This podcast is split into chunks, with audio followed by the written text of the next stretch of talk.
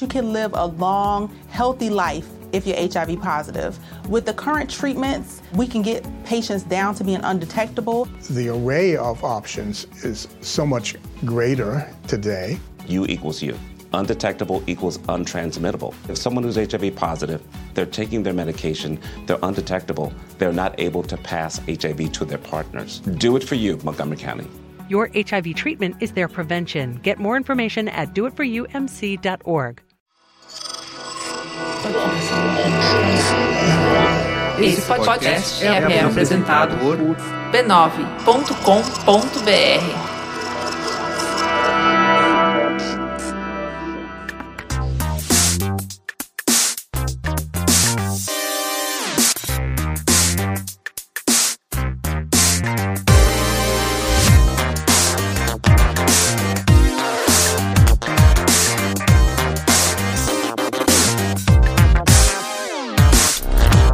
Saudações a todos e bem-vindos a mais uma edição do Notícias da Nave Mãe. Uh! Podcast do Overloader, no qual a gente conversa sobre algumas das principais notícias que rolaram na indústria dos videogames nos últimos sete dias.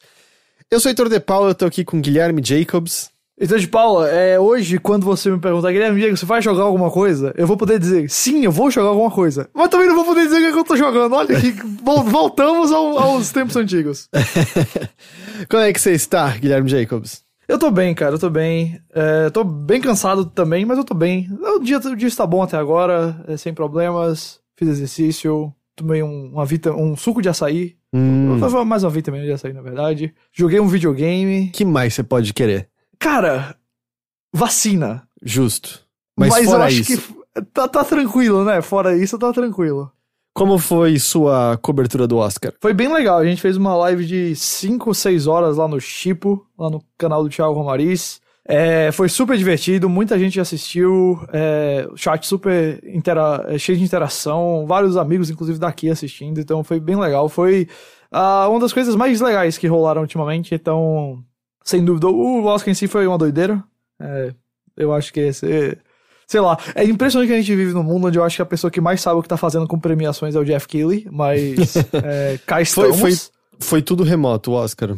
Não, foi todo presencial. Ah, é? Inteiramente presencial. Eles botaram todo mundo de quarentena e aí saíram direto da quarentena direto para o, o evento. E aí quem tava na Europa tinha locais satélites em Londres, em Paris, tinha um também em Sydney. E aí era num local menorzinho lá em Los Angeles, que não é aquele teatro grandão. Como, mas até os atores, atrizes, diretores estavam em quarentena pré-Oscar? Todos, assim, quem foi tinha que estar em quarentena pré-Oscar. Eles, eles falaram que eles iam tratar o local da cerimônia lá como tratam um set de filme, que hoje em dia os filmes que estão sendo filmados é assim, tem que ficar na quarentena, aí depois você entra lá e não sai mais de lá, é, até terminar o trabalho. Então, meio que é uma mini bolha. E aí eles fizeram a mesma coisa. Então, tava todo mundo lá presencial e, e eles deram todo aquele discurso explicando por que que fizeram, é, qua- quais foram as medidas de segurança, blá blá blá, já tinha gente que tava vacinada, etc. E no geral, isso ajudou, mas não, não salvou nada, não, sabe? Ainda foi um negócio de três horas, com coisa que enrolou e o final foi horrível, e aí pronto. Ah, é? É, Você sa- você sabe a história do final? Você viu o que foi que aconteceu? Não, não, assim, eu, a gente tinha conversado na semana passada, né, que você falou, ah, vai ter Oscar esse fim de semana. E aí você falou, nossa, nem sei. Eu esqueci completamente de novo, assim, eu soube que tinha ocorrido o Oscar porque domingo, quando eu tava indo dormir, era, sei lá, uma da manhã, uma e pouca da manhã, eu É, peguei o meu cel- acabando. É, eu fui dar uma olhada no, no Instagram e eu entrei na conta, eu não sei se você conhece, é um, é um site chamado Chipo. Sim. E, e aí tinha lá um resumo em várias fotos do que, do que tinha sido a premiação de cada coisa. Então, E já tinha acabado essa altura, porque já tinha melhor filme, melhor ator, melhor atriz. então, mas aí é que tá. O final que foi o curioso. Porque normalmente termina com melhor atriz, melhor ator, ou melhor ator, melhor atriz, né? A ordem muda. E aí depois melhor filme, certo? As duas de atuação e aí filme. E aí eles trocaram. Eles botaram filme primeiro e depois as de atuação. Hum. E aí, quando eles fizeram isso, todo mundo ficou, ah, claro, estão fazendo isso porque eles querem encerrar com Chadwick Boseman ganhando o melhor ator, Oscar. Ah, uhum. E a esposa dele, que tem feito discursos bem bonitos e tal, deve fazer um discurso aí homenagear e acaba aí. Bom, alguém não falou com alguém, porque o Anthony Hopkins que ganhou o melhor ator. Uhum. E aí, o final, o, o Hopkins, com 83 anos de idade, sabendo que o Chadwick andava ganhando literalmente todos os prêmios, estava muito bem obrigado, dormindo, eram quatro da manhã, lá no país de Gales, onde, de onde ele é, onde ele está morando no momento. ele nesse mesmo dia tinha postado um, um vídeo dele recitando um poema no túmulo do pai dele lá no País de Gales. Então veja que Anthony Hopkins não está nem aí para o Oscar. É isso que eu quero dizer. A- a- além de. Ele é um senhor de idade, né? Quatro Ele é da um manhã, de ele já deve. Ele, mais do que Estava dormindo, ele dormindo. deve estar quase acordando pro dia seguinte. E- Ele falou que passou vários meses em Los Angeles de quarentena, tomou as duas doses e quis voltar pra terra natal. Estava curtindo sua terra natal, curtindo lá sua cabaninha, dormindo maravilhoso, quando foi acordado às quatro da manhã é, pelo agente dele pra ser avisado que ele tinha ganho o Oscar. Ele, deve ter, agra- ele deve ter agradecido e voltou a dormir. E aí, quando ele acordou depois, ele postou um vídeo agradecendo lá e dizendo, galera, eu realmente não esperava. Tanto que ele não estava no Oscar e o Oscar não fazia participação por Zoom. É, Então, é, não houve nenhum discurso dele, nem nada, só mostraram a foto dele lá. Aparentemente, o, o Joaquin Phoenix, que foi quem anunciou o prêmio, devia ter chamado a Olivia Colman, que é a é, parceira de cena do, do Hopkins no filme que ele ganhou, o meu pai. E aí ele esqueceu de chamar a Olivia Colman e foi embora e o Oscar acabou. Perfeito. Ah, mas eles não tinham como fazer o Chadwick ganhar, né? Porque é por Não, claro que votação, não, mas o né? que eu digo é tipo. Eu acho que a galera da votação devia ter conversado com o pessoal da produção e falado, galera, talvez seja melhor mudar aqui, sabe? Não encerrar com o melhor ator. É, Uhum. Porque não vai ser o que vocês estão pensando. Porque claramente foi isso. É, e ter, ter um especial, né, pra, pra encerrar alguma coisa assim. É, o melhor filme mesmo, se quiser, galera. Só, só dá lá pro, pro melhor filme, tá bom demais. Entendi. Ah, mas aí eu vi ali as, ah, só no, no Instagram do Chipu e foi isso mesmo. obrigado. Experiência Nossa, do é- Oscar. Eu vou dizer pra você, se. é, tal- talvez você tenha tido uma experiência até melhor do que pessoas que estavam lá, porque tinha uma galera com uma cara, viu? Ah, é. É, tinha uma galera com uma cara. Teve uma hora que começou uma cena de um, um, beatzinho de comédia lá, e aí tem um roteirista chamado Aaron Sorkin, você sabe quem é? Eu ouvi, ouvi falar já, ouvi falar. E aí o Aaron Sorkin, ele, ele literalmente passou, ele, é como se eu tivesse olhado e e falado assim, eu faço questão de não sorrir pelos próximos oito minutos. Entendi. Bom, pelo menos a sua cobertura foi divertida pra você. Foi então. muito divertido. A live, a, live foi, a live foi mais divertida do que o Oscar. É, Uhum. te- a gente falou sobre o filme Professor Polvo, que ganhou o melhor documentário. É, esse eu tinha. Na primeira semana, quando eu tava de Covid zoado, eu assisti esse documentário. Eu achei bastante bom. Aí ele ganhou o melhor documentário, e aí eu comecei a falar do Polvo Paulo, o Polvo Paulo, na verdade, que era o polvo que, é o- previa os as resultados da previsões. Copa do Mundo. Aham. E, enfim, eu- digamos que foi uma tangente, assim, da qual a live nunca se recuperou, mas foi para o melhor. Então, Todos os bem. famosos polvos da história. a gente foi passando por eles. A gente foi especulando se a- o polvo do meu professor polvo é o polvo Paulo, se é o filho do polvo Paulo, se é a filha do Olha, polvo Paulo. é, não, não é o. Eu garanto que não é o mesmo, porque Não é o mesmo, né? Eu sei. você aprende algo sobre a biologia de polvos. Eu fiquei bem surpreso, tem um plot twist no documentário. Eu soube já desse negócio. É, bem- então, que você fica, ah, ok, ok, eu não sabia Ok. disso sobre polvos. então, é, não, não, não tem como, não tem como, a não ser Bom. que eles fizessem com. Que nem fizeram com Bud 2. Não sei se eu tô ligado. É porque o Bud, o, o cachorro que joga basquete no primeiro, Eu acho que eu nunca vi Bud 2. ele, ele morreu por conta da bola ficar acertando o focinho dele. Foi... Nossa, isso é muito triste, eu não sabia Eu- disso. não. não- teve alguma coisa assim, por conta do impacto que a bola fica tendo do jeito que ele bate nela pra fazer as cestas, é, teve algum problema nele, ele desenvolveu alguma doença, algum câncer, eu não me lembro agora. É, e aí no 2 é um cachorro igual que chamaram, mas aí botaram como se fosse o Bud, mas o Bud tinha morrido por conta do filme. Que bad, cara. É, eu não sei se é lenda urbana que foi isso. O Bud estaria morto dessa altura de qualquer jeito, né, pra um cachorro, então... É verdade. Será, será que o. Qual, qual é o nome do. Do outro lá? O porquinho, como é o nome dele? Baby. É o Será que Baby, tá Baby. vivo? Ah, já comeram baby faz tempo, Ghost. Já- ele já virou ceia de Natal faz muito tempo. Ok. Eu não sei mais do que a gente tá falando. Vamos falar de videogame, vai, puxa aí.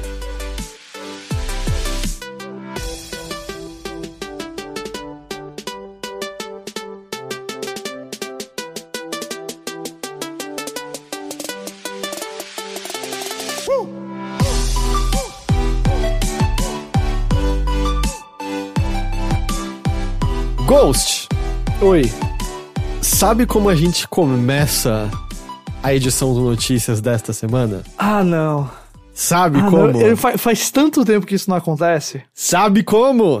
Faz tanto tempo. Como, Heitor? Como a gente, não, como a gente começa hoje? O momento Apex Legends da semana!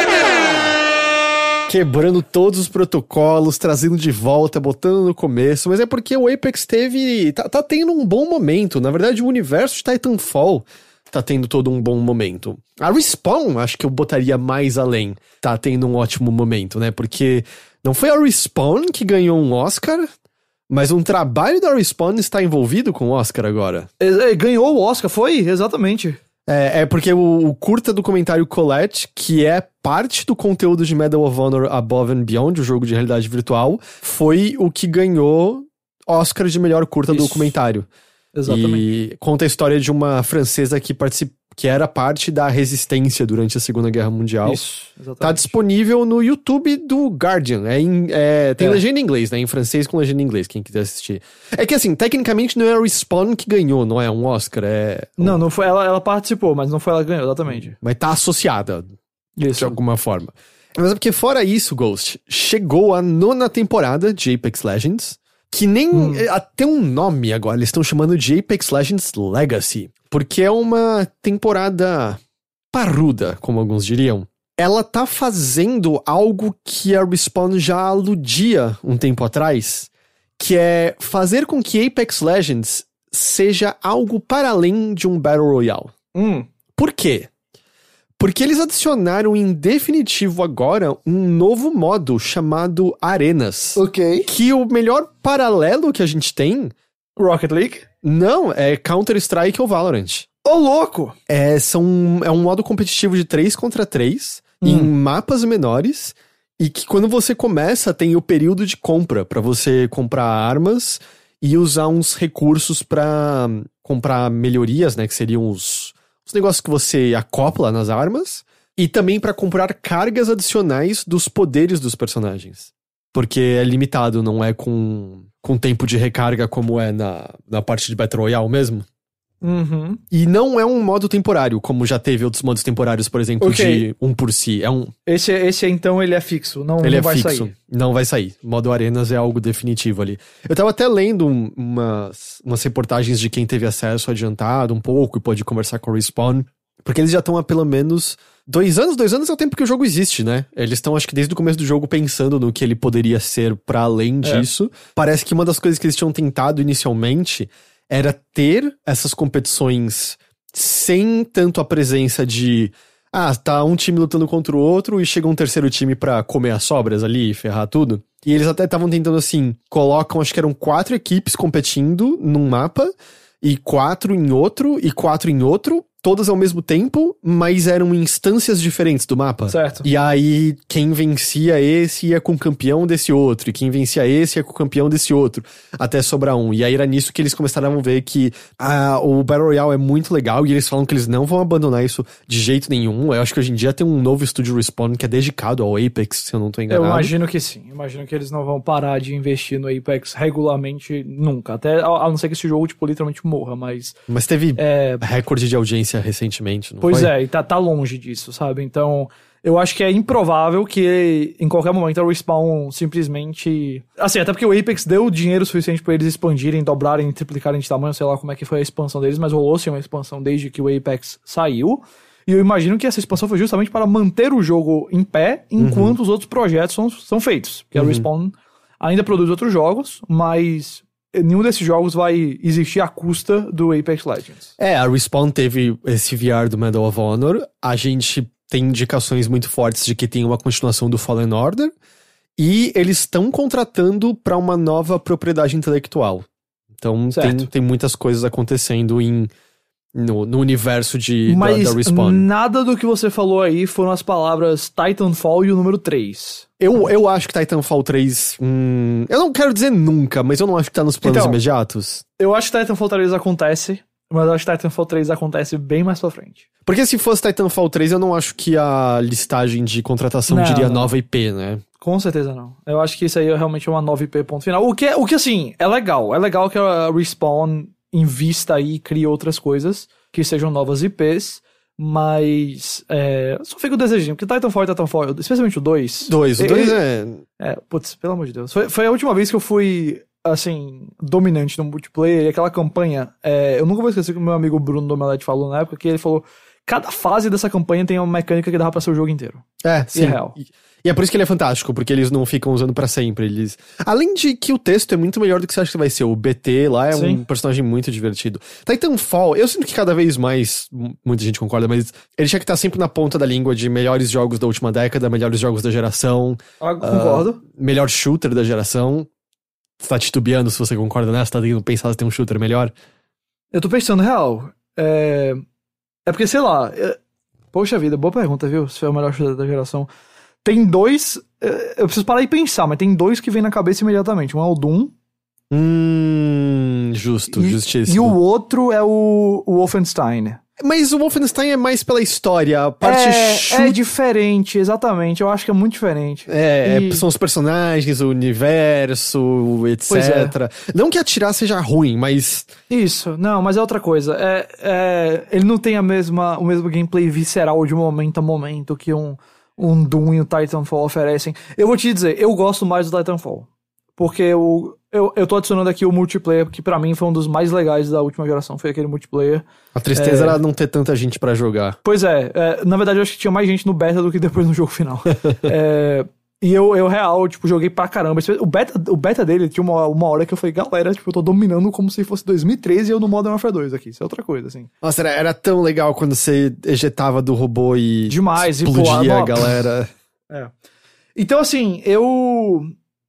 Acho que não vai rolar um Titanfall agora, mas eu acho que um dia o Respawn vai querer voltar pra aquilo ali. Então, eu, eu tenho duas boas coisas pra você. Uma Hum. é que, como a gente tinha até conversado, né, essa temporada tá trazendo mais Isso. Titanfall. Até a nova personagem introduzida, Valkyrie.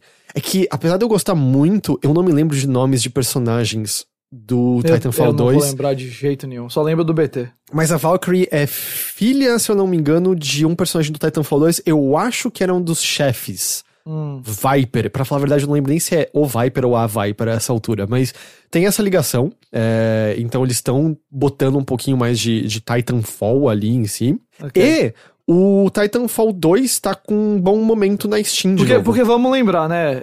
é, Apex ele se passa no mesmo universo. No mesmo do, universo. Do, Ti- do Titanfall. É, não sei se todo mundo que tá escutando sabe, mas é o caso. É, o Titanfall 2 tá tendo um bom momento na Steam de novo. Tá tendo um bom número de jogadores simultâneos, então deve estar dando pra achar partidas com facilidade agora. E eu sei que volta e meia, quando tem promoções, nos consoles você encontrava pessoas de novo. Uhum, uhum. Eu, é, acho que sim. É que o, o chato é que era no lançamento, especialmente usando os servidores que eram melhores pra gente aqui no Brasil, é porque eu acho que tinha um servidor na América do Sul, é, você só encontrava em um ou dois tipos de partida. Não encontrava em vários outros tipos. E isso era um, era um saco. Pra jogar em É. várias modalidades, tinha que jogar com latência bem alta, com ping bem alto. Ok, é uma pena é que isso tenha acontecido porque aquele jogo era tão bom. Mas bom, é, ok. Modo? Arenas definitivo, o que é legal, e eu tô bem curioso, sabe, pra, pra testar, porque é uma coisa que os desenvolvedores também mencionam que é. Oh, eu, eu gosto que eles não têm modéstia nisso, porque eles não precisam ter modéstia, que é. Hum. A gente tem mecânicas de, de shooter muito boas, o fio das armas é muito bom, a gente tem armas legais. Então por que não ter um modo totalmente focado nisso? E aí, eles estão real, muito é corretos, real. eles têm coisas muito legais. 100% real. E aí, então, esse modo vai estar definitivo ali. E como eu mencionei, tem essa rodada pra você comprar as armas, comprar equipamentos. Parece que os mapas ainda tem uns pontos aleatórios em que você pode pegar recursos adicionais que você usa justamente para essas melhorias. Ah, Então tem esse, esse fator ainda ali. É, e aí, como eu falei, a temporada introduz a Valkyrie. O lance dela é que ela tem um jetpack. E você consegue usar esse jetpack para ter uma mobilidade aérea muito grande. Só que é óbvio, né, que você vai estar exposto pra cacete se você estiver voando. E o jetpack é barulhento pra cacete também. Ok. Então- Não, não dá pra usar em stealth, não. É, a galera vai saber onde você tá. E aí, claro que a temporada também trouxe mudança no- nos mapas, tem nova arma e etc, etc. Mas assim, grande novo conteúdo pro, pro, pra Apex. É. Ah, ligações maiores com o universo de Titanfall. Bom momento pra, pro Sim. jogo, pra franquia. Ah, e a, e a Bom, Respawn... bom momento pra você voltar ou começar o Apex, então.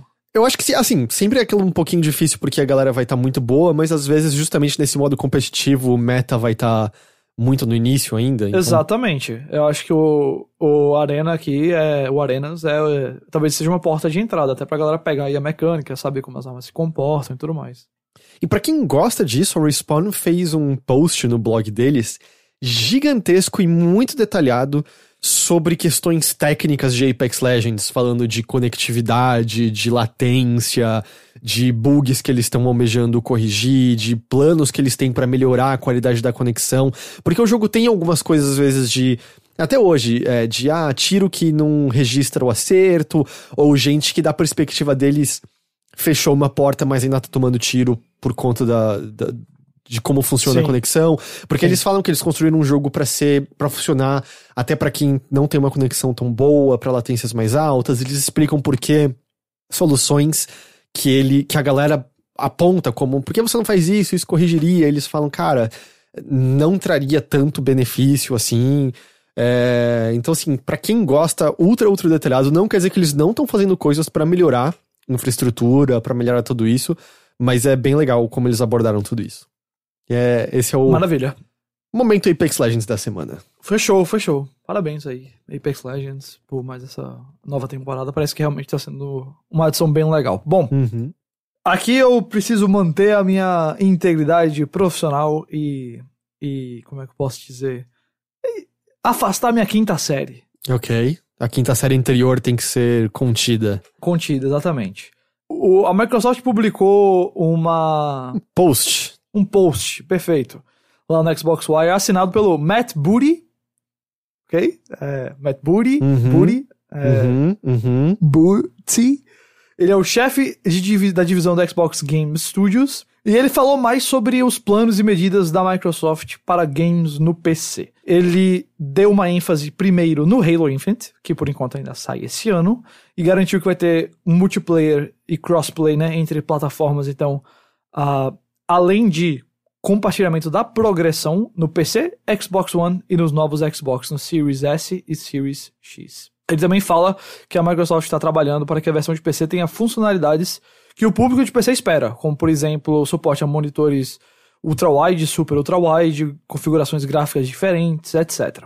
É, ele também fala bastante de, basicamente, marketing, de como eles têm melhorado o Game Pass no PC, mas no meio desse processo ele dá um dado bem interessante. Ele fala que o Halo The Master Chief Collection, desde que chegou ao Game Pass de PC no final de 2019, foi jogado por mais de 10 milhões de pessoas. Eu fui uma delas. Joguei ano passado, rejoguei logo o Halo Reach e depois foi pro Halo Combat Evolved. E segundo o Booty, a maioria dessas pessoas eram novas à franquia. É, você aborda aqui no texto que é o importante, ele não deixa claro como que eles mediram isso, né? Eles provavelmente veem que são contas que não jogaram jogos anteriores, o que, Uhum. por exemplo, minha conta com certeza foi contada como um dos novos jogadores. Sendo que é porque não é a mesma conta que eu usava na live lá em É. 2000 e sei lá quanto atrás. Eu nem lembro qual era o meu usuário lá, então... Eu imagino que seja só assim que eles consigam saber, né? Se Eu a pessoa jogou antes ou não. no histórico da conta. Então é, é isso. Ah, e aí, a partir do dia 1 de agosto, agosto deste ano, a política da loja da Microsoft no PC vai mudar um pouquinho e a divisão de lucros para os desenvolvedores vai ser diferente. Ao invés de 70% dos lucros, que é o que eles recebem atualmente, eles vão passar até 88% da fatia, o que é um número. É é um aumento bem significativo, quase 20% de aumento. Então, acho que os desenvolvedores estão bem felizes com esta notícia. Que é- essa é a fatia da Epic Games Store. Isso. Exato. E, então, bom pros desenvolvedores. E assim, tinha uma história na semana passada, retrasada, acho que era do Windows Central, dizendo que hum, parece que a Microsoft vai ter uma mudança bem grande em relação à, à loja do Windows pra mudar tudo. Porque, ó, a loja do Windows é uma merda. É uma porcaria. Eu não sei se você já teve que usar com muita frequência, mas. Não, não. Eu lido com ela quando eu vou pegar alguma coisa do Game Pass de PC. E é um pesadelo. Um Mas, mas você não usa. Por que que você não usa o aplicativo do Xbox? Eu não tenho, eu nunca instalei o aplicativo do Xbox no PC. É, é, eu instalei, é melhor do que a loja É. do Windows. É, justamente porque ano passado, quando eu fui atrás do Halo, eu falei, nossa, mas não dá pra usar essa loja aqui. Ah, é, eu você teve o pesadelo tentando instalar a parte que você queria Isso. apenas do Master Chief Collection, não foi? Ele, ele tem uma opção de você instalar só um, um dos jogos. Mas aí ele baixa um arquivo que é do tamanho da coleção inteira, mesmo assim. É, E aí, se você deletar um jogo, às vezes ele deleta a coleção inteira. Tem, tem vários bugs lá. que Se você jogar no Google, você encontra vários posts no Reddit.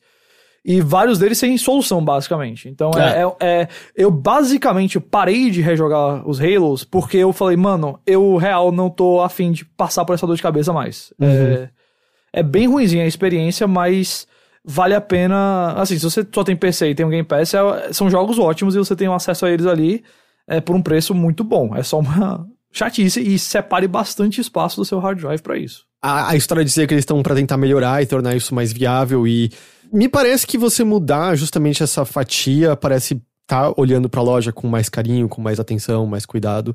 Uh, de qualquer jeito ótimo para os desenvolvedores. Eu não sei, eu não sei se isso teria a ver ou não, mas num dos docs lá que saiu do, da briga judicial entre a Epic e a Apple, na verdade eu acho muito difícil que isso tenha conexão, mas por que não falar disso aqui? É, saiu ali que a Epic não tem vontade que o Fortnite esteja disponível no xCloud. Uh, em parte porque a Epic parece que já tem né, uma parceria de nuvem com a Nvidia, se eu não estou enganado. Creio que sim, é. Mas também porque através do xCloud eles ainda estariam dentro do ecossistema da, da Microsoft e, portanto, a divisão não seria a divisão de uhum. lucros que eles acreditam ser a mais correta. Eles acham aqui em consoles, mas não fora daquilo. Eu presumo que essa divisão nova, como tá na loja, poderia afetar o xCloud também. Na verdade, a gente precisaria ter mais informação para poder afirmar isso com certeza, né? Se bem que não, porque o ecossistema seria de, como se fosse do ecossistema do console ainda, basicamente, né? Então, eu acho que talvez não fizesse diferença. Hum, não sei. Quanto mais eu falo, mais eu vejo que eu não sei. Eu não sei nem o que comentar, porque você parece que meio que já deu o contraponto, e aí eu não sei bem onde entrar aí na sua fala. Mas quanto ao que tá aqui no texto, assim. Eu acho que o que é mais relevante de notícia é a questão do Halo, mas eu também é uma coisa assim, meio que, pô, se não tivesse, é, tá sim. ligado? Uhum. Tinha, tem que ter isso aqui. Porque a ideia deles lá do. do. Eu esqueci como é o nome agora, Xbox Play Anywhere, né? Que você compra uma vez o jogo e você tem ele nas, em todas as plataformas da Xbox. Que tem lá a conta da live. Era Play Anywhere o deles? Isso não era da Sony? Não, eu acho que o Play Anywhere era da Microsoft. O da Sony era outra coisa, acho que era Cross-Buy mesmo. O Xbox Play Anywhere, isso mesmo. O do, da Xbox é esse. Eu não lembro qual é da Sony, mas o Play Anywhere é da Microsoft. Que aí você compra uma vez o jogo e você tem acesso a ele em todas as plataformas com a sua conta live. Então, Windows 10,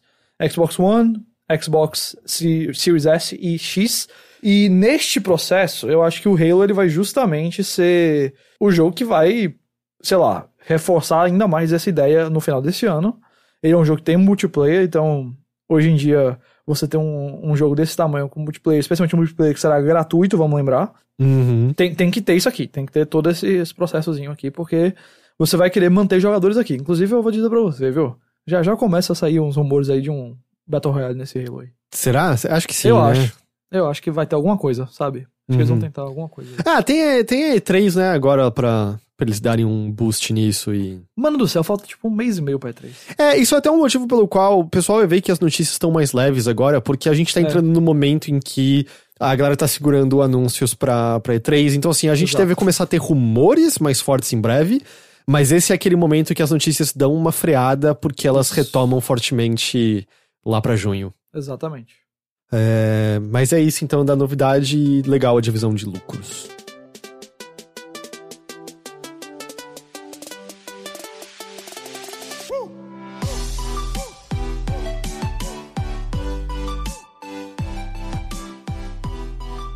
Essa próxima notícia não tem nada a ver com games, Hum. Mas eu quis trazer porque toca games bem de leve e a gente mencionou na semana passada. Teve até um comentário no site falando um pouquinho disso, mas eu vi que tem um pouco mais por trás da história. Que é o Herlock Sholmes do Great Ace Attorney.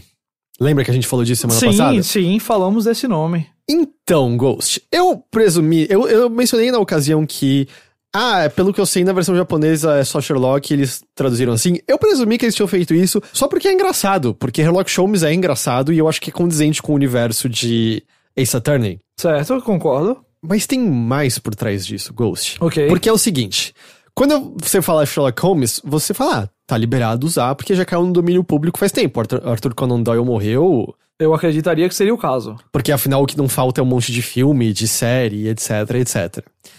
Acontece que a galera que tem o, o, direito, eu acho que é a família do Conan Doyle, mas a galera que tem o direito, usa o fato de que tem 10 histórias escritas pelo Conan Doyle que foram escritas mais no fim da vida dele, hum. que ainda estão sob copyright nos Estados Unidos especificamente. É, na Inglaterra já tá tudo liberado, já não tem mais nenhuma restrição com você pode fazer o que você quiser com Sherlock Holmes. Mas nos Estados Unidos tem essas 10 histórias que ainda estão presas pela, pela lei. E as pessoas que têm os direitos uh, do, do personagem usam Hum. a ideia de conteúdos dessas 10 histórias de maneira ferrenha pra poder argumentar que outras coisas estão usando especificamente o conteúdo dessas 10 histórias e, portanto, elas não têm direito de usar aquilo. Hum. Por exemplo, o, o Enola Holmes da, da Netflix Sim.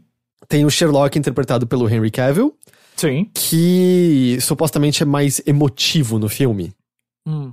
E o argumento de quem tem os direitos de Sherlock Holmes era de que o personagem, inicialmente, é o personagem frio, calculista que a gente Sim. conhece. Porém, depois que o Conan Doyle perdeu o filho na Primeira Guerra Mundial e o irmão dele morreu, ele teria mudado um pouco o personagem de Sherlock Holmes e o personagem passaria a ter traços mais passionais e humanos.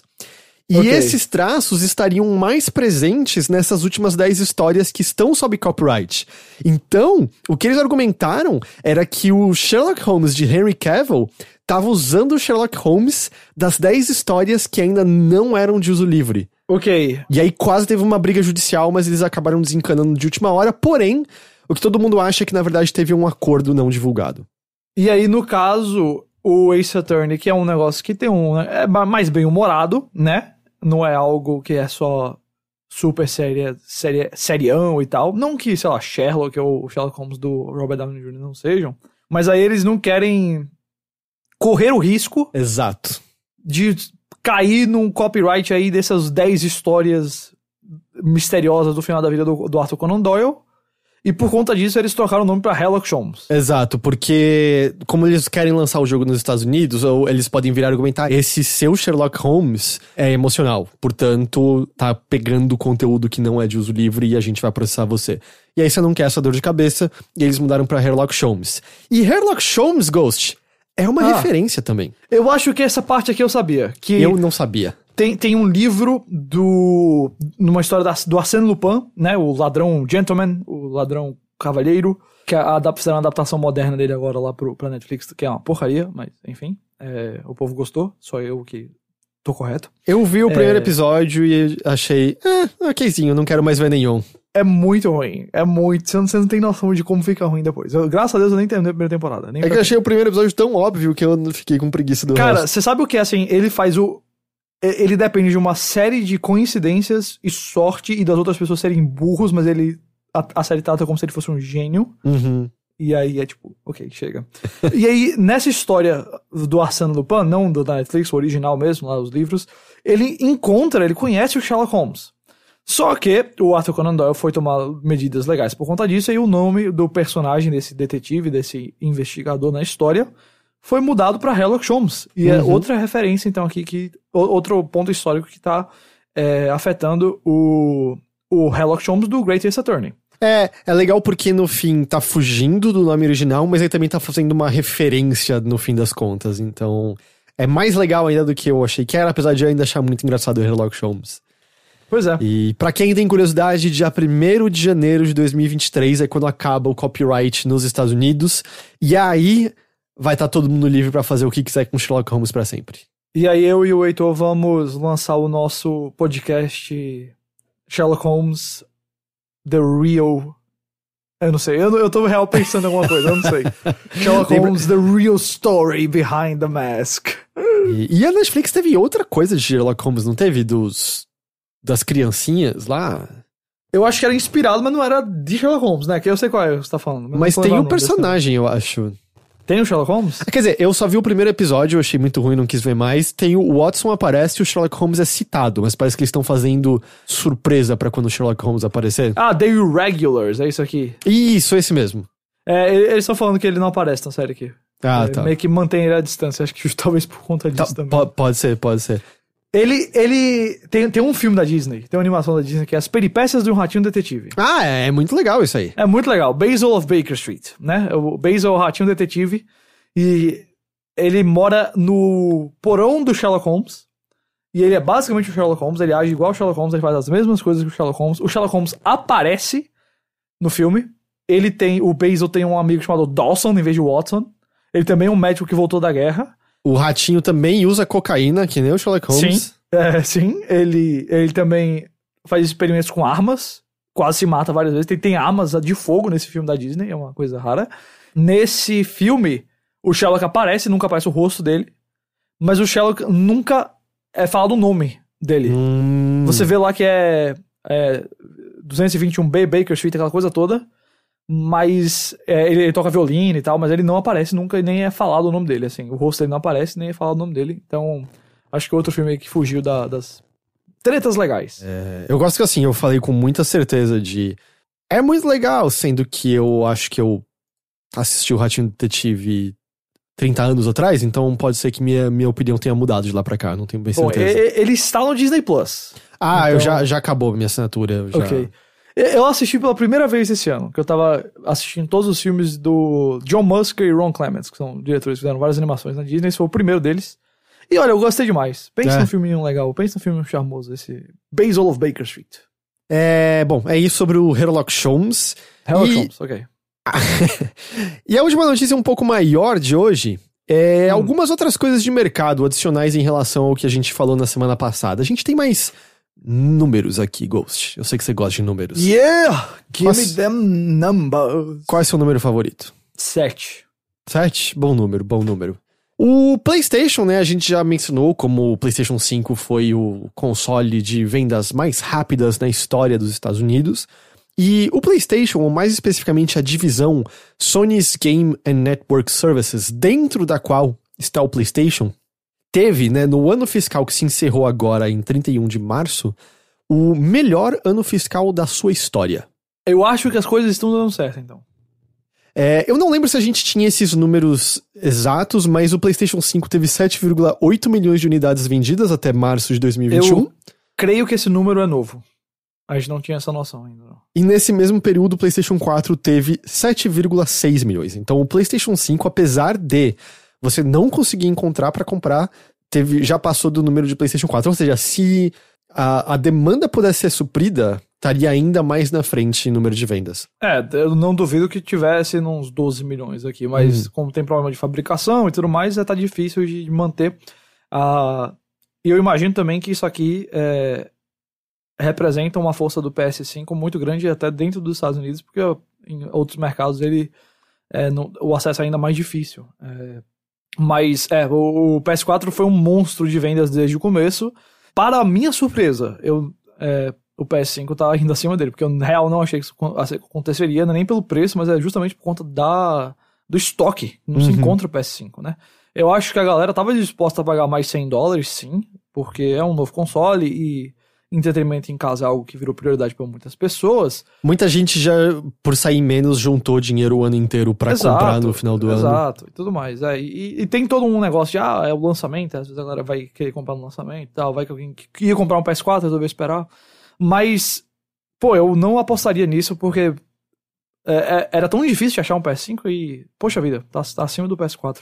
É, eu acho que vai ter muita gente que só vai pegar um PS5 daqui a, sei lá, um ano Uhum. Com facilidade, sabe? Uhum. Então, é, imagino que as vendas não vão diminuir é, o ritmo nem tão cedo. A Sony Game and Network Services, nessa divisão que você falou, ela teve um lucro de 342,2 bilhões de yen. Isso aqui em dólar, para ser um número mais familiar, é 3,22 bilhões de dólares. A renda dela foi é, 200, é, 2 mil, calma, 2 bilhões 656 milhões de yen, que é uma renda de 25 bilhões. Então, números muito fortes, é, 25 bilhões de dólares, números muito fortes para a Sony.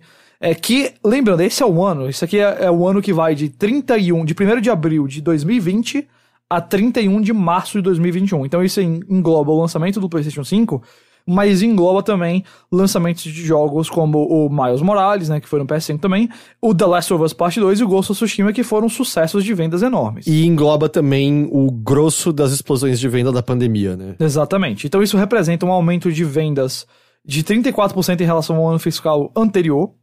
E a Sony, ela, claro, menciona que as vendas de software fortes, né, justamente do Last of Us 2, o Ghost of Tsushima, é, além de conteúdo adicionais para estes jogos e outros jogos, é, e claro, as vendas de hardware do PS5 foram os principais é, fatores. São basicamente tudo. É, Uhum. A empresa perdeu dinheiro em alguns segmentos, Por exemplo, o PlayStation 5 ele dá prejuízo em cada unidade por enquanto, então uh, houve um aumento de gastos aí nas vendas e administração relacionados ao PlayStation 5, mas o dinheiro que eles obteram em volta disso, né, aquela coisa, às vezes você vende um console, você vende um jogo, você já lucrou no console. Então, é, o dinheiro deu positivo. Uh, eles não falam aqui, mas eu imagino que as assinaturas de Plus também foram muito bem, até sim, porque... sim. Toda a parte de serviços teve crescimento muito grande. Muito, muito grande. Ok. E aí a Sony espera que esse ano tenha ainda outro crescimento na, nas rendas, mas talvez um lucro menor. É, a renda nesse caso é o é lucro O dinheiro que é movimentado, bruto, né? né? É bruto. É, exatamente. O, o, o, que, o, que, o dinheiro que entra no, nos cofres dela antes de tirar aí justamente o que eles gastam com a Uhum. produção, com outras coisas. É, eles acreditam que vai ter mais vendas de consoles, mais vendas menores de jogos first party, né? E basicamente o que eles estão dizendo é, vai ter mais PS5 nas lojas para vender, mas não vai ter um The Last of Us Part 2 esse ano. O que eu acho que também pode significar aí um... um- reforçando que God of War tá... Para esse ano é difícil, porque eu acho que ele seria uma força de vendas muito grande, mas mesmo que seja o God of War, né, o, como eu falei, ano passado teve Homem-Aranha, The Last of Us, Ghost of Tsushima, então foram bastante vendas. Eu sei que God of War Horizon são populares, mas eu acho que não ao ponto do The Last of Us, por exemplo. É, E aí, claro, eles falam que as vendas de 2020, em parte, foram provocadas por conta da pandemia. E, e também é, jogos first party esse ano ainda devem sofrer com adiamentos, devem acabar saindo fora do ano fiscal, porque é, o povo ainda está se adaptando, desenvolver jogos já não é fácil, imagina com a pandemia. E aí, Heitor de Paula? Você quer comentar alguma coisa aqui da Sony? A gente pode atravessar a rua pra falar da Microsoft. É, não, acho que não tem muito a. É, eu, pelo menos, não tenho muito a comentar. É, só, é só dizer que ah, tá indo bem a Sony. Parabéns aí. Uhum. Pelo menos a Sony PlayStation tá indo muito bem. É, a Microsoft, ela liberou as informações do trimestre fiscal. Então não foi do ano fiscal, né? Como eu falei, 1 de abril até 31 de março. Foi de 1 de janeiro até 31 de março de 2021. E aí o bruto, né? o- A renda da área de games aumentou em 50%. E, mais uma vez, a empresa não divulgou é, o número exato de consoles que foi vendido. Apenas falou que a demanda pelo Series S e Series X está muito maior do que o suprimento deles. Ele também tá, eles também estão esgotando. Mas deve estar um pouquinho abaixo aí dos 7,8 milhões do PS5, senão o recorde era da Microsoft, né? O que a gente É. sabe. Oi, fala. Aí eu falo, faz tempo que eles não dão os números, eles. é, eu acho que eles só mudariam se eles tivessem passado É, e. Mas eu Exatamente. imagino que, a dem- que provavelmente comparado do Xbox One deve estar maior também. Com certeza. É, eles só vão divulgar isso aqui se eles passarem do PlayStation, com certeza. Mas é, desde, sei lá, dois anos de Xbox One que eles não divulgam isso aqui. Então, faz uns seis anos já que não sai o número exato. A gente vive só na estimativa, né? O que a gente sabe, de fato, é que o bruto relacionado a tudo de Xbox aumentou em 232% nesse último trimestre. Segundo lá o Daniel Amad, o analista que a gente sempre cita aqui, é, a renda bruta foi de 3,53 bilhões nessa área de games nesse trimestre, né? Nos serviços, que aí inclui Game Pass e tal, o crescimento foi de 34%. E quanto ao lado Mojang e Minecraft, é claro, as coisas estão boas. São 140 milhões de usuários ativos, o que é uma coisa absurda que Mi- Minecraft ainda tem isso tudo de gente ativa. É, e isso é um crescimento de 30% comparado ao ano anterior. Então, a Minecraft não vai embora nem tão cedo. Eu sei que a gente já falou de coisas dessa natureza semana passada, mas esses dados eram novos e aí eu achei que. Não, Era legal. é. Muito bem. E essas eram as maiorzinhas de hoje. Eu tenho uma que eu abri aqui que infelizmente não deu tempo de eu ler, Hum, mas tem como você comprar jogos mais antigos que foram deslistados da PlayStation Store Ghost. Ô, louco. É. Isso parece útil. ah, Tem como tem baixar um- o PT? Eu não sei se o PT, mas tem um plugin de Firefox chamado Valkyrie PS Store. E aí você. Porque meio que quando eles tiraram a loja do ar, não é que eles removeram, eles se livraram de acordo com Chris Glass no Twitter. Ele falou que eles removeram alguns arquivos HTML para impedir as pessoas de acessarem os APIs. Só que aí com esse plugin você restaura isso e funciona. Aí você baixa esse app Firefox, é, pro Firefox chamado Valkyrie PS Store e, e aí você consegue acessar a versão antiga da loja e comprar os jogos que supostamente não dá mais pra acessar via de- dessa maneira, só daria pra acessar pelos consoles. Loucura, maravilha. Parece útil. Fica a dica. Eu não sei se eles já mudaram desde que desde que isso veio à tona, mas eu achei, achei curioso. Ok? Ok, ok. Então, com isso, Ghost, é hora da gente ir pra elas. As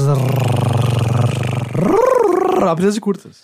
Rápidas e curtas de hoje começam com algumas coisas da Capcom. A primeira coisa delas é relacionada ao Capcom Arcade Stadium. Hoje em dia, isso é um, vamos dizer, um pacote maior que. Um pacote não, eu usei uma palavra ruim. É um. Uma coletânea?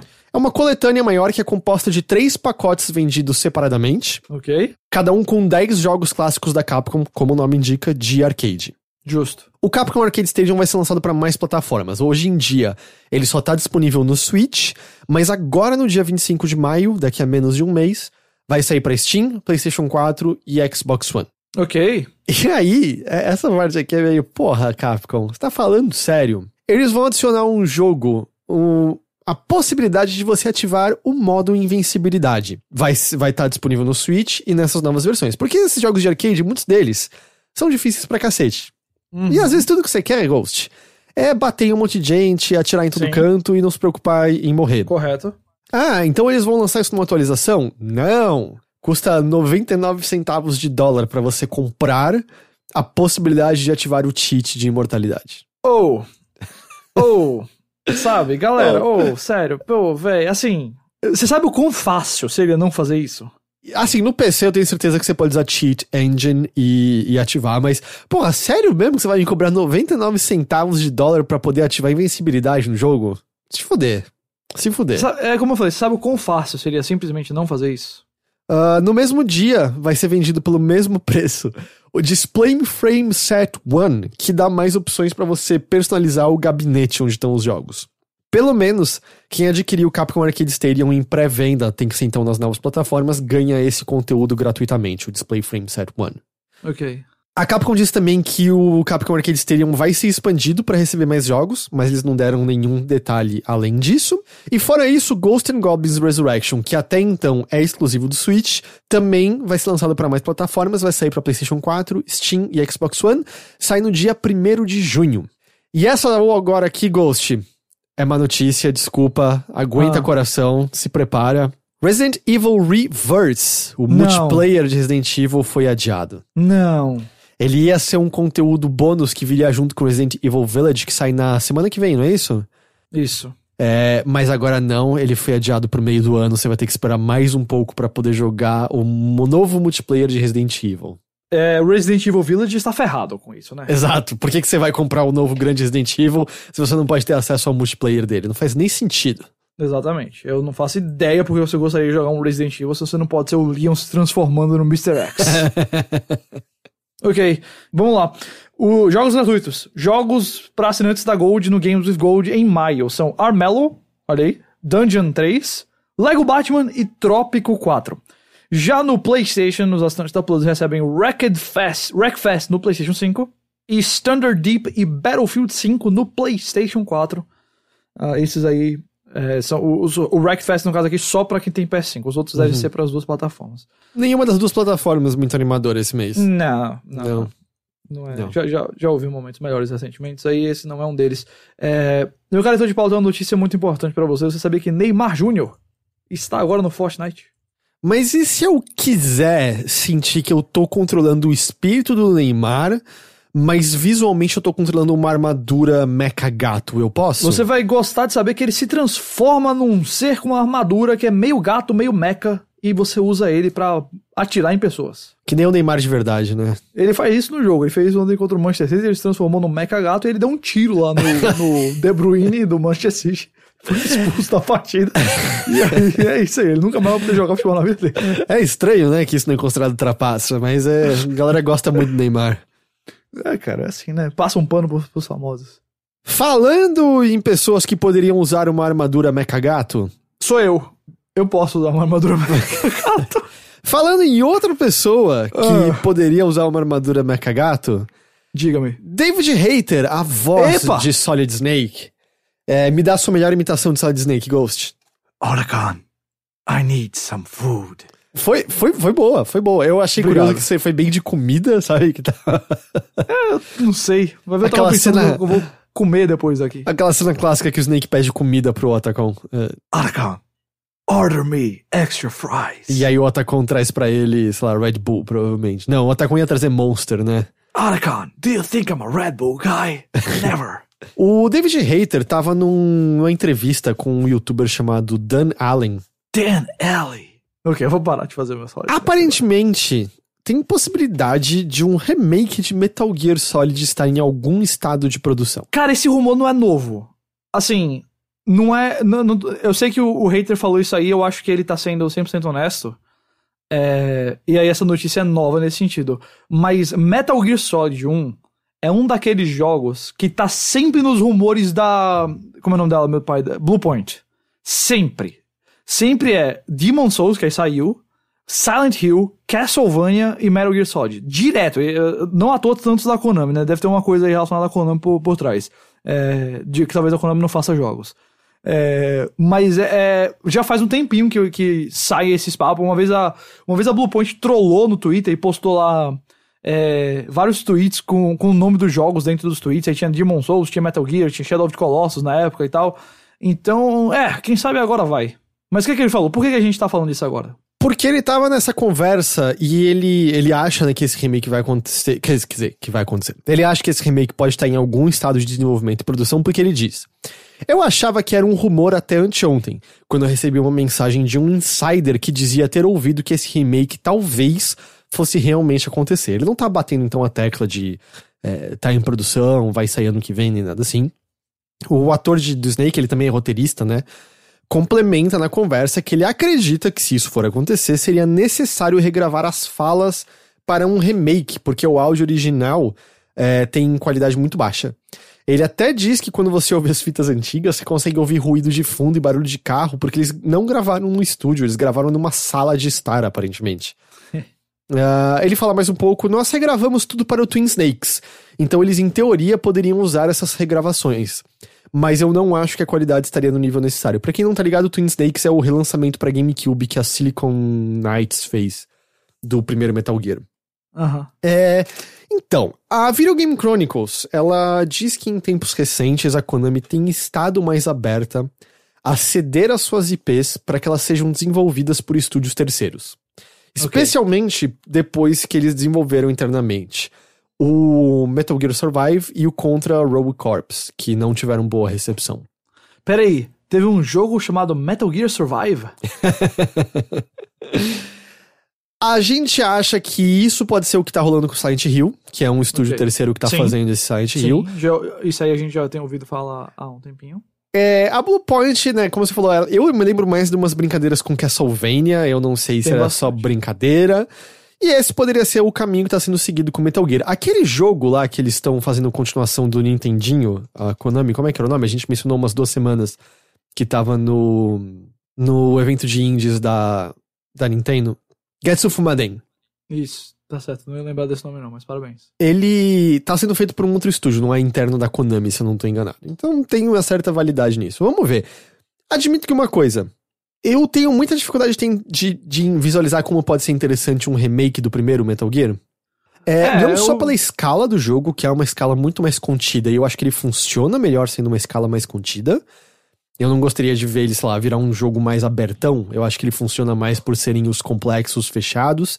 Mas também pelo fato de que eu já conheço muito bem aquela história, e eu acho que agora que ela já foi toda concluída e a gente sabe pra onde vai tudo aquilo. É, eu tenho um pouco de dificuldade, já que, já que história é uma força muito forte em Metal Gear. Eu acho que o que eu precisava de remake do Metal Gear Solid 1 foi a fase de Shadow Moses no Metal Gear Solid 4 e tá É. bom, sabe? Uhum. É... Putz, é. Sei lá, você pode fazer um jogo em terceira pessoa, claro, com a engine do, do Phantom Pain e ter gráficos incríveis, um gameplay super responsível. Eu só não sei, assim. Vai ser é até curioso, porque seria outro Metal Gear Solid. Um Metal Gear Solid na mão de outra pessoa que não é o Kojima. Mas aí o quanto que você perde disso, sabe? Uhum. Pode até ter uma experiência um pouquinho mais, sei lá, refinada, mas que perde um pouco do tempero específico que o Kojima trazia, no, tanto no roteiro quanto no gameplay. Sei lá, eu acho que Metal Gear Solid 1 é só um jogo que você devia deixar o acesso dele, acesso a ele muito fácil e é isso. Ele pra mim é ainda um jogo muito bom. Eu joguei Metal Gear Solid 1, sei lá, muitos anos depois que ele saiu, né? Eu é, joguei ele, acho que foi no finalzinho da era do PS3 que eu joguei Metal Gear Solid 1 pela primeira vez. E eu vou dizer pra vocês, se tornou um dos meus, sei lá, 10, 20 jogos favoritos de todos os tempos. É, independente da idade ou do, do, do quanto entre aspas, datado o gameplay dele estava. Então eu acho que não precisa, mas eu, eu acho que em termos de usar a franquia Metal Gear Solid, eu acho que é muito mais provável que a Konami faça isso aqui do que produzir um novo Metal Gear Solid, Uhum. sabe? Acho que isso aí eles não têm coragem de fazer ainda não. Então, é, creio que iremos ver esse remake eventualmente. É, e remakes vendem, né? Então, tem Exato. tudo isso. E bom, vai que a gente queima a língua e sai um negócio incrível, né? Não, é, pode Seria ser. Eu só eu tenho dificuldade nesse também, caso mais Eu tenho específico. dificuldade, é. Eu acho que o Silent Hill, um novo Silent Hill, ou um remake dos primeiros jogos, modernizando eles, fazem muito mais sentido. Faz muito mais sentido. É, Mas enfim, ok. Bom, a gente falou de Capcom antes, vamos falar agora de alguém que era da Capcom. O Yoshinori Ono, que saiu de lá, acho que foi ano passado. É, ele anunciou no passado, né, que ele tava saindo. Exatamente. Ele, ele, no caso, provavelmente estava pra terminar o contrato, né? Deve ter ficado lá até terminar o contrato e tal. É que eu, eu fiquei bem confuso porque, assim, a, Hum. a- as matérias estavam dizendo como se ele tava saindo agora, mas eu até fui voltar porque falei, "Ué, podia jurar que isso tinha acontecido. E aí, na ocasião, ele falava: Neste verão eu estou deixando a Capcom. E isso foi Ok. em agosto. É, pode, Então, é, eu- pode ser que é agora que o verão tá começando, é quando ele tá saindo. De fato, eu fiquei um pouquinho perdido na, na linha do tempo, exato. Eu acho que deve ser isso, por- deve ser por aí, sabe? Talvez ele tenha pego férias que ele tinha, tirou as férias nos últimos meses e agora tá saindo pra valer, sabe? Não sei. Ele tá entrando ah, a partir do dia 1 de maio na The Lightworks, que é o estúdio responsável pela versão mobile do Fate Grand Order e vai distribuir o Melty Blood Type Lumina. Todos esses nomes aqui você sabe que vem do Japão. Não tem como algo chamar Fate Grand Order ou Melty Blood Type Lumina sem ser do Japão. O, o Ono vai ser o chefe de operações do estúdio, COO e presidente. É, e no tweet onde ele fala da mudança, ele, abre aspas, diz, abre aspas, trabalharei em um estúdio que é um pouco diferente do que eu estou acostumado, diferente daquela do passado. Eu, meu Deus do céu, eu pulei uma frase. diferente do que eu estou acostumado. Eu também passarei a olhar para o desenvolvimento de uma perspectiva diferente daquela do passado. Ele depois em outro tweet falou que ele deve se afastar um pouquinho da FGC por enquanto, né, comunidade de jogos de luta, a- algo que ele fez muita parte dos últimos anos por conta do Street Fighter, ele sempre estava lá no Evo, nas Capcom Cups. E ele falou que adoraria passar um tempo com vocês da FGC quando tiver a oportunidade. Tá com saudadezinha aí da, da, da galerinha do, dos, dos jogos de lutinha. Ah, pô, quanto da carreira dele não tava associado a isso? Exato. Então é, é. Bom, mas uma coisa que eu tava vendo quando. Dessas matérias de quando ele anunciou a saída é que não tava nem muito claro se ele permaneceria na indústria de games ou não. Uhum. Então isso responde, ele estará associado a videogames ainda. Ah, a SEGA Ghost tá fazendo um teaser Hum. que parece relacionado a Judgment, aquele spin-off de Yakuza. Sim, sim. Bom jogo, gostei. Eu não joguei o Judgment, você É curtiu? legal, é legal, é legal. Um site foi ao ar no dia do lançamento que do Judgment para os novos consoles e para PlayStation, né? Ele ganhou esse remaster para PS5, Series e tal. E tem um contador para o dia do julgamento. E esse contador vai chegar a zero no dia 7 de maio. Então, mais ou menos daqui a uma semana a gente vai saber. Eu imagino que vai ser uma continuação. Hum. Eu também. Eu acho que vai ser uma continuação, sim. Eu acho que vai ser uma É. continuação. Provavelmente. E falando em teasers, esse daqui me anima um bocado. O quê? Parece que Outer Wilds vai ter alguma Sim, forma de. DLC. Verdade. Só pra refrescar a memória das pessoas, o Wilds não é o RPG, o Outer Worlds é o RPG. Wilds é aquele jogo de exploração em um sistema solar que é fantástico, incrível e todo mundo devia jogar. A primeira coisa que rolou para as pessoas perceberem isso é que no back-end da Steam foi adicionado algo chamado Outer Wilds Echoes of the Eye. E depois que isso foi descoberto, a conta da Annapurna retweetou a pessoa que tava falando do, do Echoes of the Eye com um emoji de um olho. E depois o Kelsey Becham, Beecham, eu não sei como escreve, fala o sobrenome dele. Acredito que é Beecham.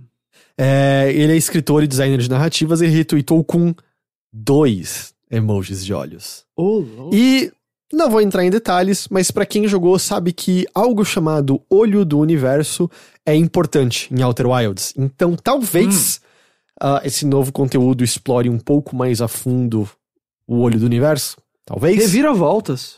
Então, muito, muito animado pra pra isso, pra ver o que, que eles vão fazer exatamente. Ô, louquinho.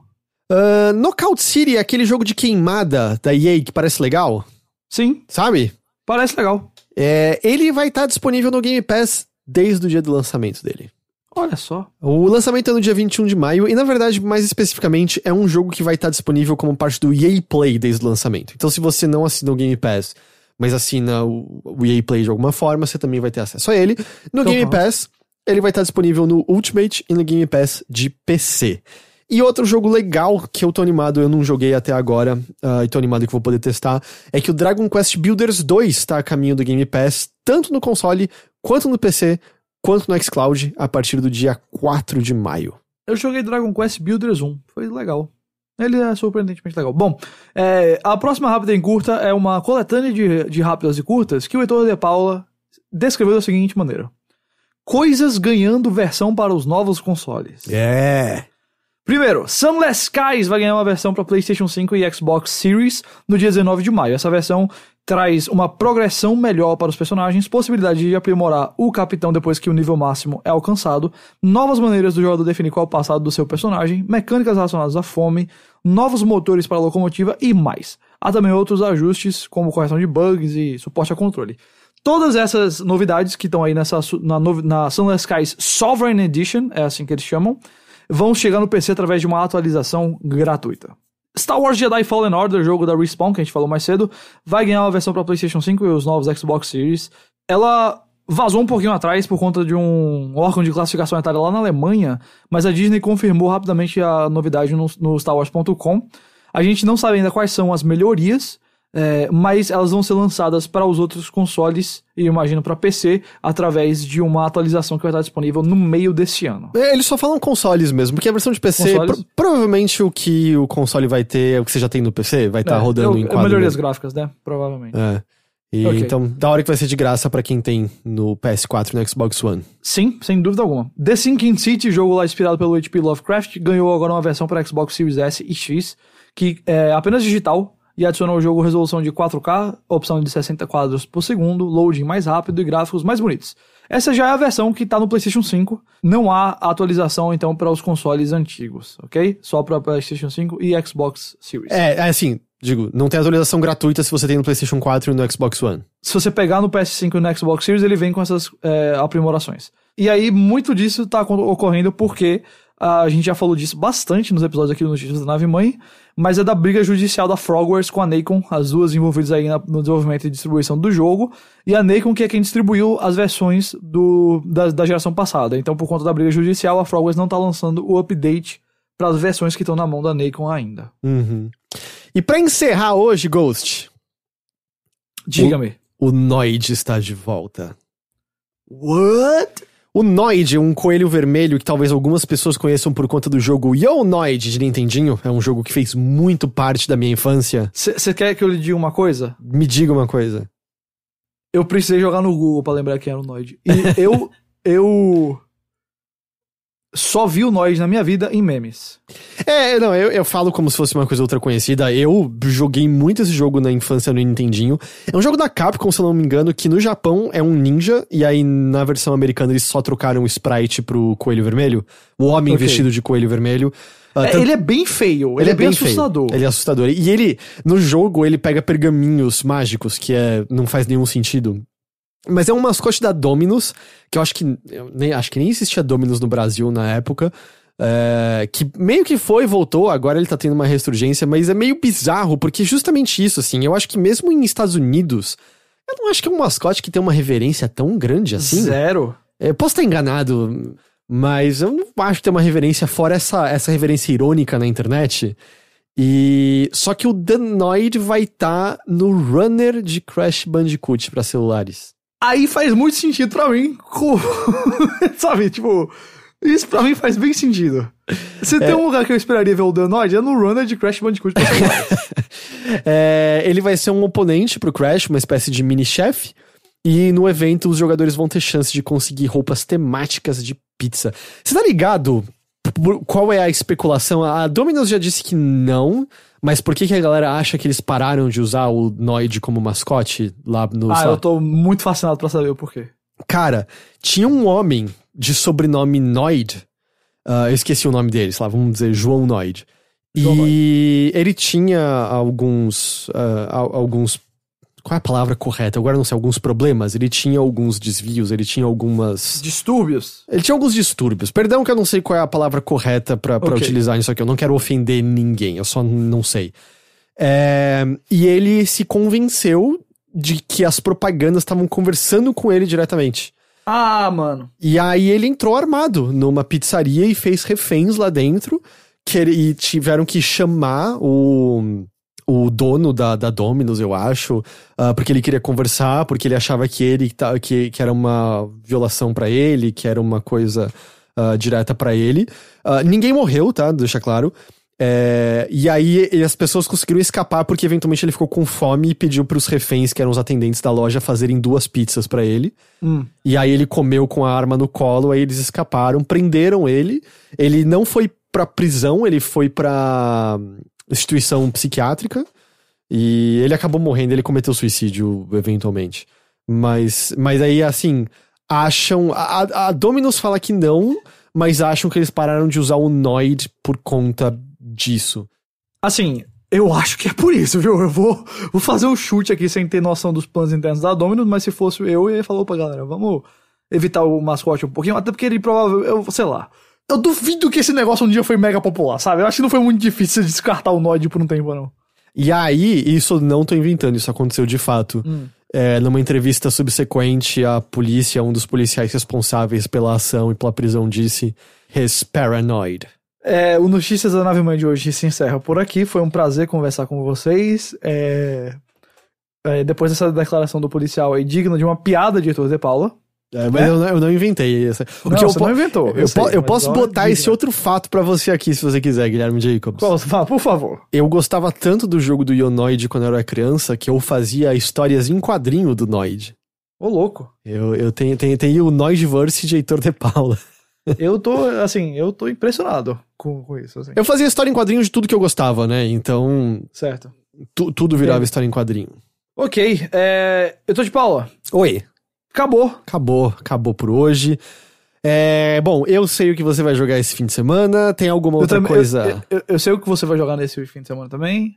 É, você tem alguma outra coisa de Shipu, de mundo de cinema? Ah, a gente tá com uns reviews aí pra sair, umas críticas de coisas legais. é, chegamos na fase que a gente é respeitado pra ter acesso antecipado, é legal isso. é. então tem bastante coisa que vai sair aí de séries da Netflix, de filmes, é, coisa do Disney, Star Wars. Ah, sei lá, só chiba.com.br. Nas quartas e sextas tem o podcast que é o Chipado, e toda segunda-feira tem o Chip Live Show. Aliás, é, o Chip Live Show ele funciona como, como uma espécie de série de TV. Ele tem temporadas, depois da temporada vai ter um pequeno hiato, e depois a gente volta, não vai ser nada muito longo, não. E nessa segunda-feira é o último episódio dessa primeira temporada. Então, é uma live onde a gente comenta aí trailers, novidades da semana, debate aí tudo que aconteceu. E sempre termina com o tipo game show, que é literalmente um game show. A gente, eu, eu faço 10 perguntas e o chat responde. E quem responder mais rápido corretamente vai ganhando pontos e pode ser o campeão da semana. E como vai ser o final da temporada, vai ter o campeão da temporada. O cara que ao longo da temporada pontuou mais. Então, é bem legal. Vou dizer pra você assim, se você curte cinema e, sei lá, super-heróis e o que mais tiver por aí desse mundo de cultura pop que não são videogames, no mínimo você vai se divertir com uma live legal, e especialmente com esse game show. É uma comunidade de super legal. Na internet tem muita gente tóxica, mas eu vou dizer, no game show é onde a gente. é, o clima é muito divertido e, e positivo e. É, é só brincadeira na boa tal, então ninguém está xingando ninguém, é real, assim. Se você gosta dessas coisas e quer uma comunidade divertida, eu diria. Dê uma chance aí pra esse tipo live show segunda-feira, no canal do Thiago Romariz. Tem prêmio? O Thiago disse que sim, ele só não me disse o que é que vai ser. Eu- o que eu acho que significa que ele não sabe. Eu tô tentando imaginar o que, que ele vai tentar fazer de prêmio. Eu, eu tenho teorias, mas eu não sei. Aham. Eu falei pra ele que se eu acertasse mais do Oscar do que ele, ele devia me dar o. Ele tem um action figure loucaço lá de um, de um dos mecha do Pacific Rim. Uns Jaegers, né? E aí eu. Eu falei pra ele que se eu ganhasse mais. acertasse mais do Oscar do que ele, ele devia me dar. Hum. E aí eu acertei. Mas ele não falou nada até agora.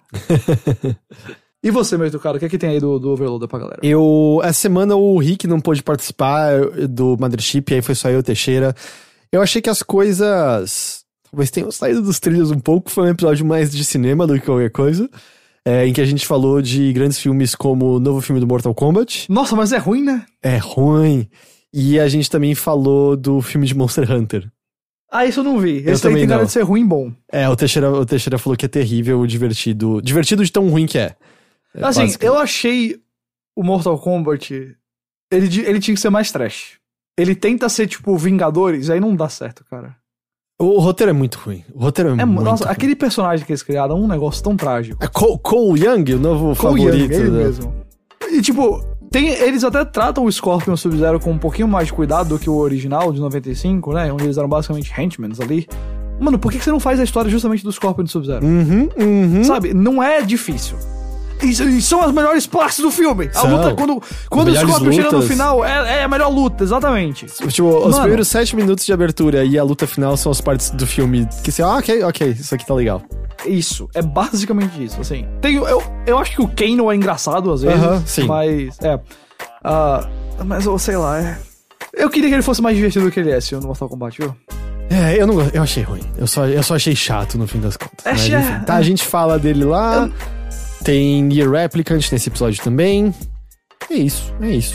Ah, antes da gente ir embora, eu só lembro aqui a todos que o Overloader ele é financiado em campanhas de financiamento coletivo pelo seu público. Então, se você gosta desse podcast e há interesse, eu convido você a acessar o apoia.se barra overloader ou procurar por arroba overloader no PicPay e se tornar um apoiador nosso. Ou ah, dar uma sub pra gente lá na Twitch. Se você assina o Amazon Prime, você tem uma sub gratuita pra dar todo mês. Você pode dar ali pra gente sem nenhum custo adicional pra você. E isso faz com que a gente ganhe dinheiro e ajuda a gente demais, demais, demais. Então fica aí o convite caso você não conheça. E com isso, Guilherme Jacobs, eu acho que a gente encerra essa edição aqui do Notícias da Nave Mãe. Acabou. Acabou. Muito obrigado pela sua companhia. Oh, foi um prazer. Gostei de falar de- com você hoje, Vitor de Paula. Ah, Semana bom. passada mais ou menos, mas hoje tá. tá... Muito obrigado a todos que nos ouviram. A gente agradece demais pela companhia, a gente agradece demais pela audiência de vocês. Que vocês tenham um excelente fim de semana e a gente vai se ver de novo então na semana que vem com mais notícias da Nave Mãe. Até lá. Até mais. Tchau, tchau.